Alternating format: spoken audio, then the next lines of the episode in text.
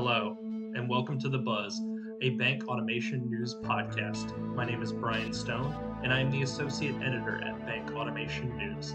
In this edition, I am joined by Jerry Kraft, CEO of Corserv. He discussed how payment card solutions can be beneficial for community banks, Corserv recently attaining Visa Ready certification, and the integration process for Corserv's products when partnering with a financial institution. Our system is fully web services. It is fully APIs, both internal and external APIs. And that's what gives us the ability and the flexibility to handle these accounts from that perspective.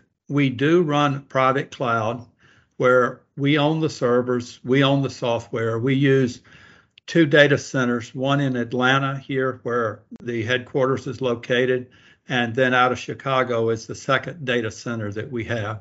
We actually have a third data center as well because we keep the production data centers separate. The corporate data center, as we call it, does all of our email, all of our development, the things that are changing. And that is kind of a best-in-class services. And with the APIs, we've started from scratch. Took us a couple years to get certified to be able to handle Visa and MasterCard accounts. But that is the backbone. And probably the most important thing is we've got a team of systems people. It's not me, but it's the team that has worked with us for an average of about 20 years in building these systems. And a couple of us go back a couple decades longer than that when we built systems in the mid-'80s around credit cards. So our team is highly immersed in, and it's the issuing side of credit cards. We are working on completing the full accounting system of record and authorizations for all products. We currently have that for prepaid and debit, but we're working on that for credit, and probably the first step there will be all commercial or charge accounts, the pay in full 30-day accounts. Are there any recently announced partnerships that you'd like to go into further detail on or anything along those lines? We've had several recently in our core credit program for the community financial institutions. I think Studio, Bay Coast, but we have 4 or 5 that we've added this year and a number of additional banks that we're talking to.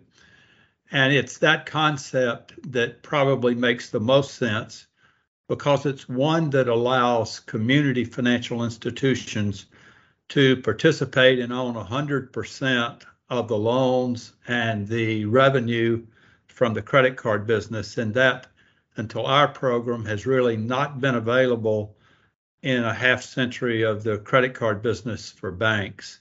And that's where they're basically making the underwriting decisions and own it. And we're providing not only the processing and the technology, but also give them templates and have a partner bank that provides the legal, the compliance, and we do the marketing, the products. It's a full suite, allows them to get into business in 4 to 5 months. I wanted to talk to you a little bit about a couple of recent developments that Corserv has. You recently launched a credit card program and received Visa Ready certification. What are sort of just the long-term goals around these two developments, and what are you kind of hoping to accomplish? On the Visa Ready program, that is right now around the prepaid and the debit programs where we work with banks as well as fintechs. And that means that we're certified with Visa to be able to handle their transactions. And as you know, handling Visa cards or MasterCards with the PCI compliance and the security around that is not taken lightly. And that means that we're well equipped to handle that one. I believe the recent one was Studio Bank out of Nashville. That is a relatively new bank. It has $800 million in assets, I think 83 employees, and they're unique. Most of our clients, banks, the business we're getting are from businesses. The fastest growing is the commercial and the treasury management business, and that's kind of their sweet spot, are the businesses.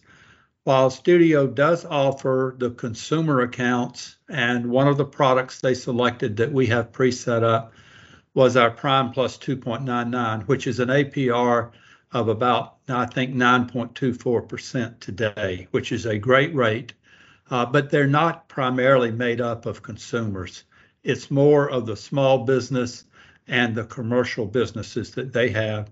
And they had a need for 24-hour treasury management services. And of course, our systems allows that to function and allows them to service their accounts at all times of the day. Most people, when they think of payments, think of the merchant or the acquiring or the ISO, the independent sales organization. That's half of the transaction, but the other half is a purchase. We help the cardholders or the account holders, it doesn't have to be a card, make those purchases, which it's 50-50. Did the purchase or the sale come first? They came at the same time. It's a little bit of a two-part type of question, but I just wanted to get your take on this. What does the integration process look like when you guys partner with a bank, and how long does that integration process typically take? They are putting in a new product in their bank throughout their organization, and it does not require the banks to have full-time employees, but there are part-time resources needed. And when we kick it off, we have four work streams. We have a work stream for credit underwriting, where we will give them not only the credit policy of 24 laws, regulations, but also the credit strategies of debt to income, FICO scores, and we use their relationship data in enhancing that score to make loans. So credit is one.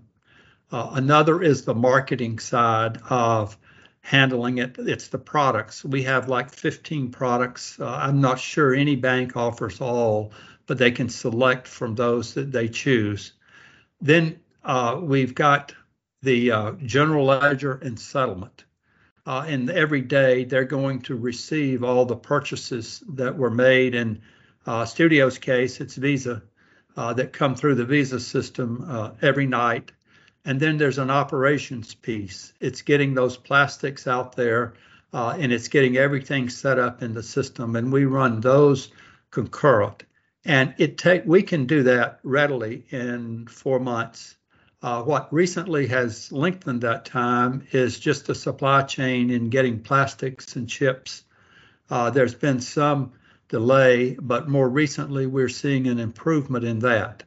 But it is a process that goes across that bank, but we make it easy for them with the written procedures, the written documentation, and the templates they need to make this work. All right. I actually just had one final follow-up question. You just mentioned products. Could you detail maybe some of the most popular products that Corserv offers that are, I guess, most chosen by these banks? Okay. And there's a dual answer here.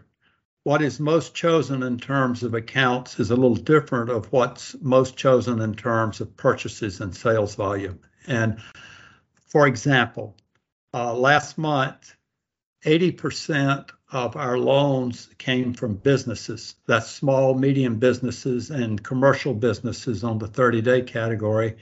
And 87% of the sales volume came that way. But if you go to look at the number of accounts, it's much more evenly spread between consumers and businesses. And the businesses on the commercial product are not only the P card, it's the virtual cards, it's the ghost cards, it's the fleet cards that are driving a lot of this business.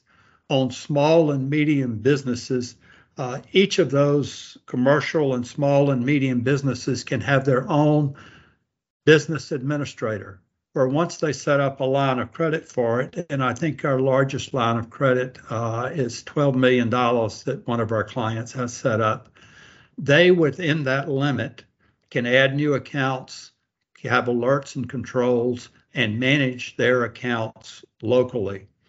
And on the consumer products that we have, We also have wealth management. We have a number of banks that actually have a special wealth management for private equity. And I'm sorry, not private equity, for private clients. The wealth management area where they have products. And we have a bank that is coming live right now that has not been announced yet that really just handles private banking clients. And there, the number of accounts are not as large as the volume per account because these are people that have high spending.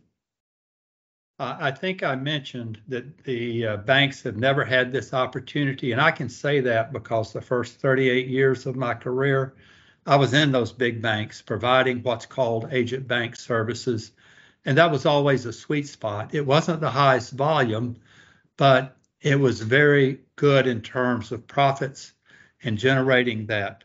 And so we set up a system and built it. And I think the 21st century technology that we have in the web services allowed us to do this much easier than it would have been in olden times.